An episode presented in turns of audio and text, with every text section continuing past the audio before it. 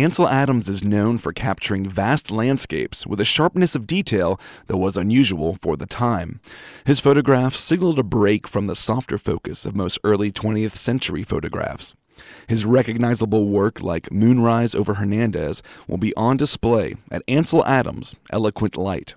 The exhibition features 37 photographs that have never been shown together.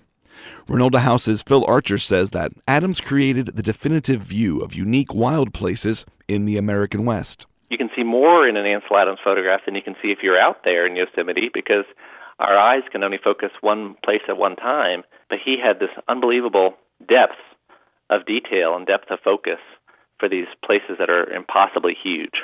The exhibition runs through July 17th at the Mary and Charlie Babcock Wing Gallery at Reynolda House.